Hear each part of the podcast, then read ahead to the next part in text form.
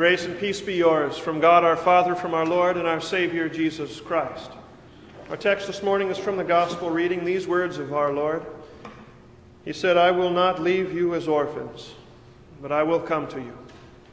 So far, our text, dear friends in our Lord. I'm sure our Lord could have chosen another word. I'm sure he certainly could have found a synonym for the word orphan, orphanos in the Greek. But it's important to note that he didn't. There in the upper room, on the brink of the fulfillment of all of those pregnant prophecies of old, there to fulfill that for which he was born, that soon would visibly take him from his beloved band of disciples. Now, these disciples had come to follow this man, this God man.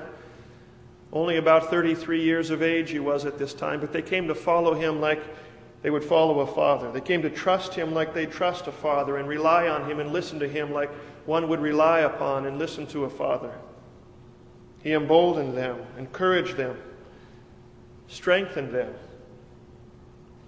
There, Jesus soon would go where they would not yet follow to the cross, to the grave, and then resurrected again to be ascended into heaven visibly to depart from them. Indeed, then no other word than orphan or, or orphanos would or could perhaps embody just how he knew his dear disciples might be tempted to feel when he finally would be taken from their sight.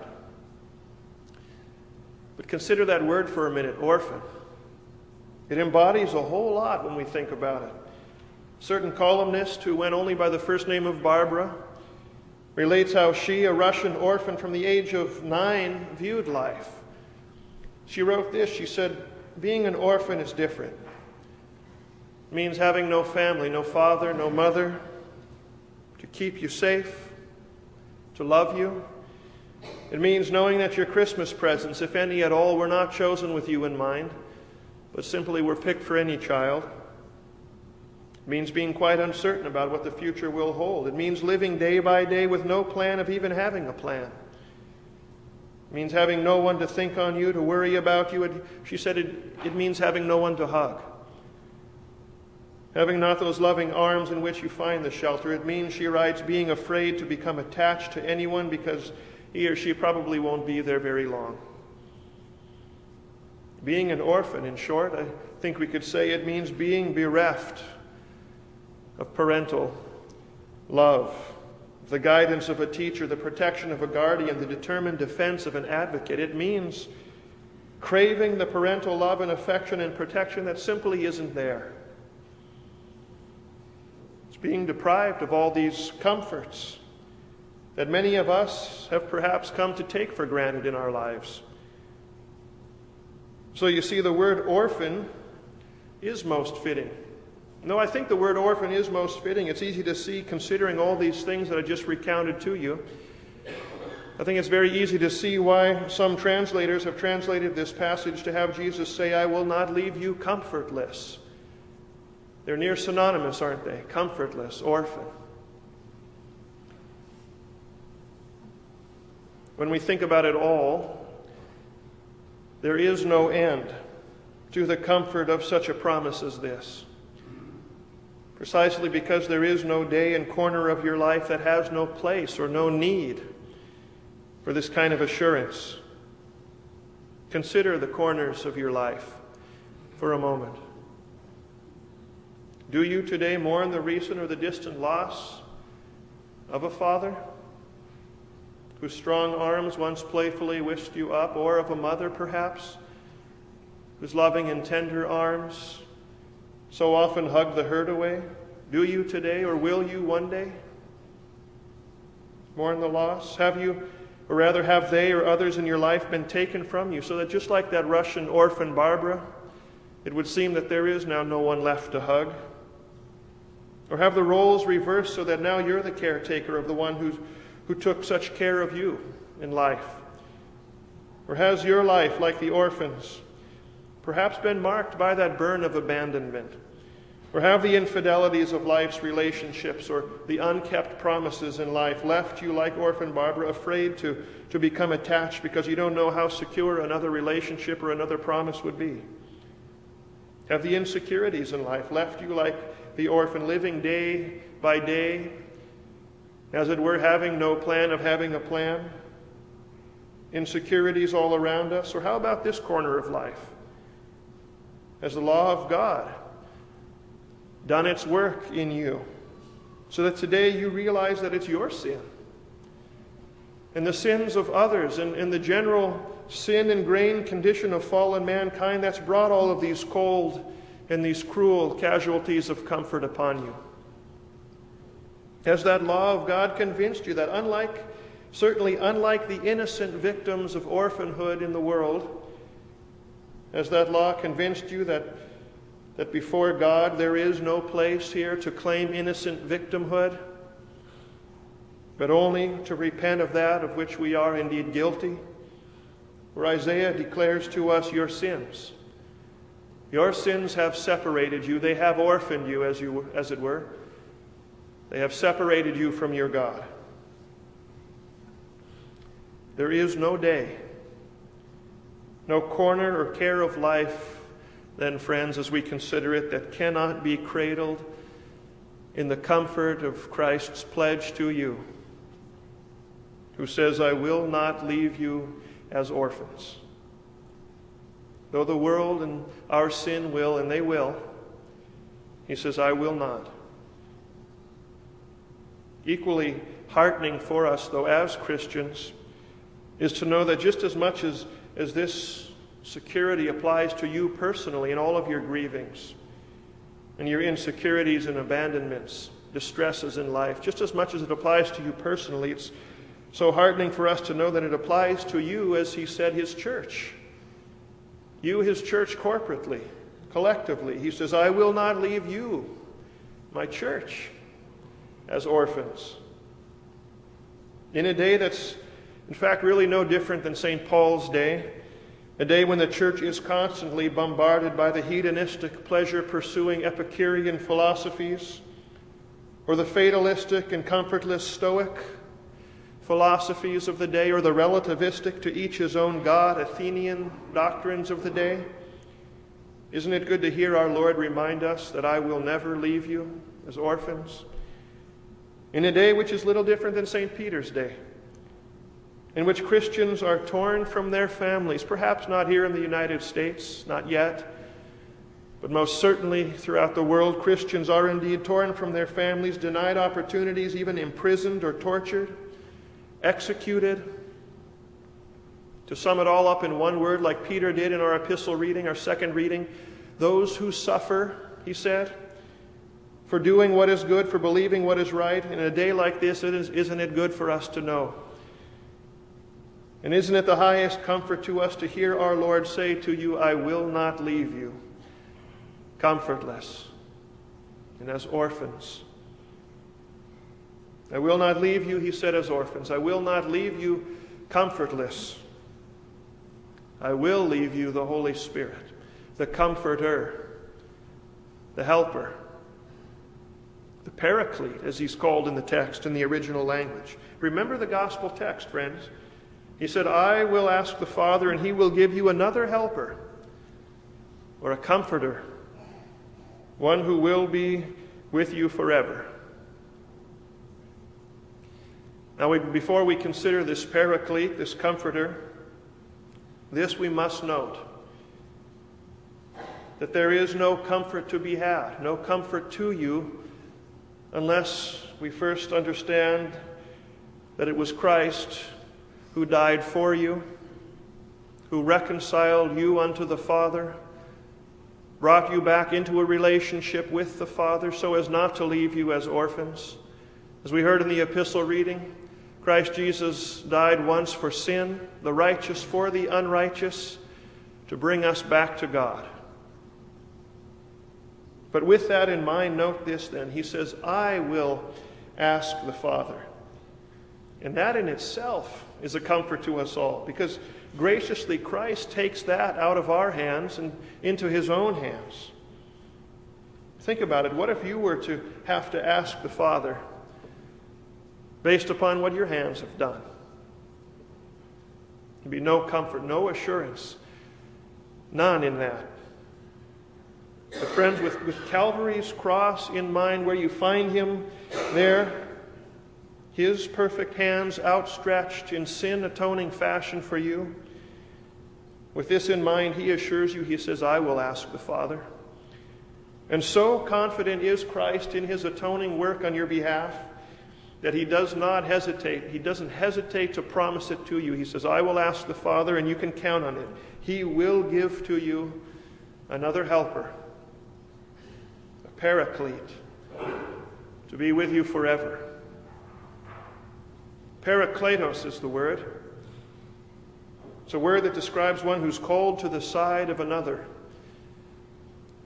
In a legal context, in the legal context, describes one who comes to the side of one to be an advocate for, to plead for, to argue for, to speak for, speak for you. How comforting is that? To know that, as Paul says in Romans, the Spirit Himself, God the Holy Spirit Himself, makes intercession for us with groanings too deep for words ever invoking the blood of Jesus Christ on your behalf. Paraclete. It means also one who comes to the side to bring comfort to, or encouragement to, or aid, or help. And this brings to my mind a certain runner, a British runner named Derek Redmond. Maybe you remember him.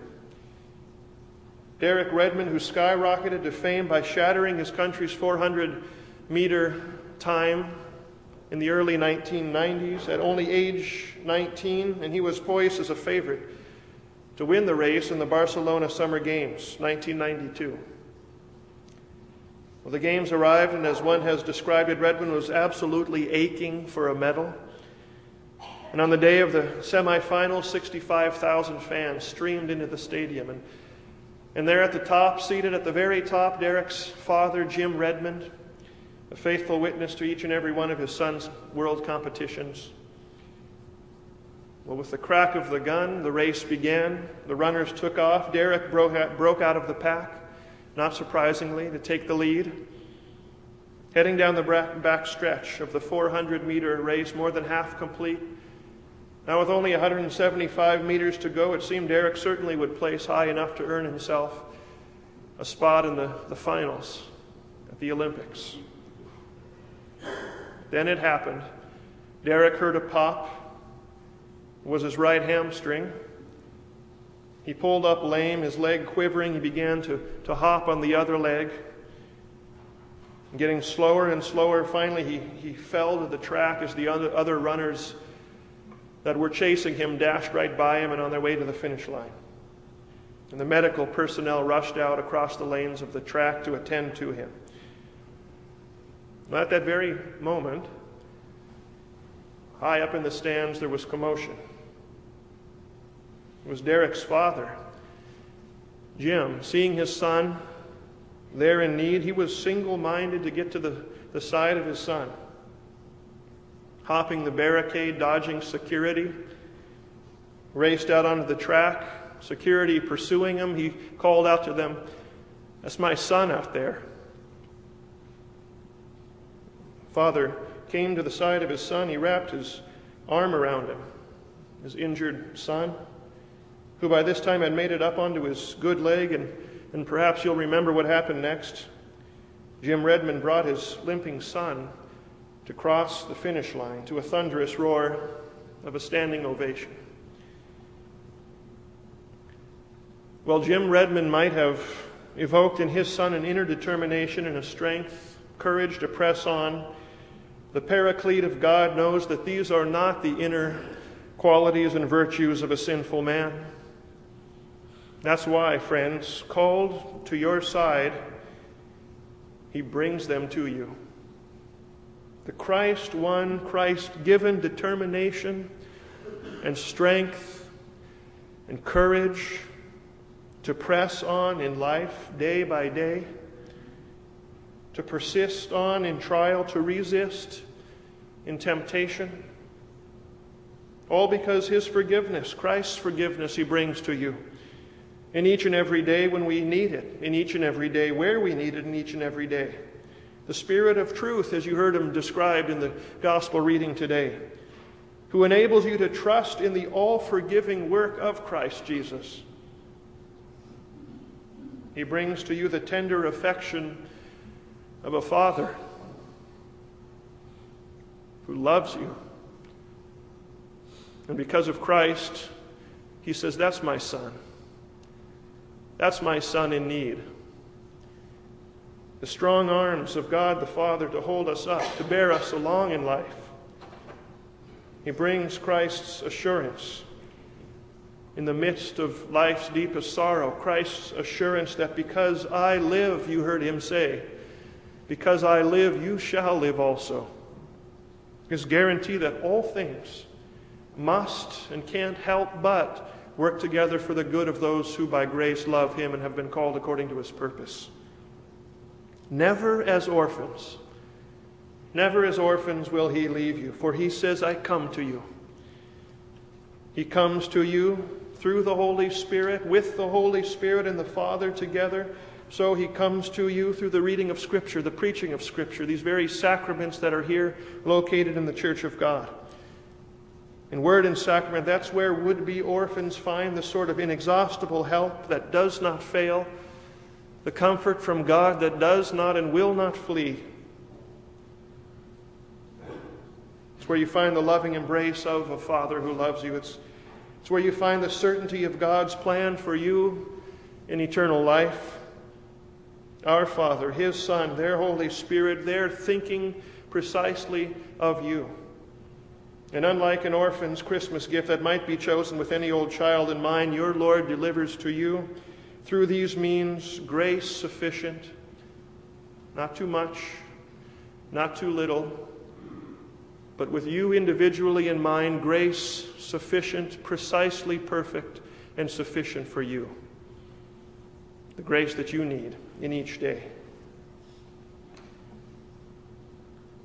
It was September of 1847, and Henry Francis Lyte, whose health was failing, a pastor whose health was failing, preached his farewell sermon to his beloved congregation in Brixham, South Devonshire, in England. Toward the evening of the day, he went down the garden path from his house to view the setting sun on a high hill that overlooked all of Brixham Harbor. He recounted to his family later on that there, that day, at that time, he dearly desired to write words that might comfort his survivors after he was gone. And he prayed that day that he would and that he could write those words. Well, no sooner had the sun set that day than he returned to his study as his children thought to rest. An hour later, though, the door opened and Henry Lyte emerged carrying in his hand the manuscript of a hymn that you know very, very well. Abide with me. Fast falls the eventide. The darkness deepens, Lord, with me abide. When other helpers fail and comforts flee, help of the helpless, abide with me. Friends, never forget what comfort attends you. Your Lord said, I will ask the Father, and he will give you another helper another comforter, one who will not fail and one who will not flee. And he will be with you forever. And I, myself, I will not leave you as orphans, but I will come to you. And so in life and in death, never forget that comfort, that promise that abides with you. In the name of our Lord Jesus Christ, amen.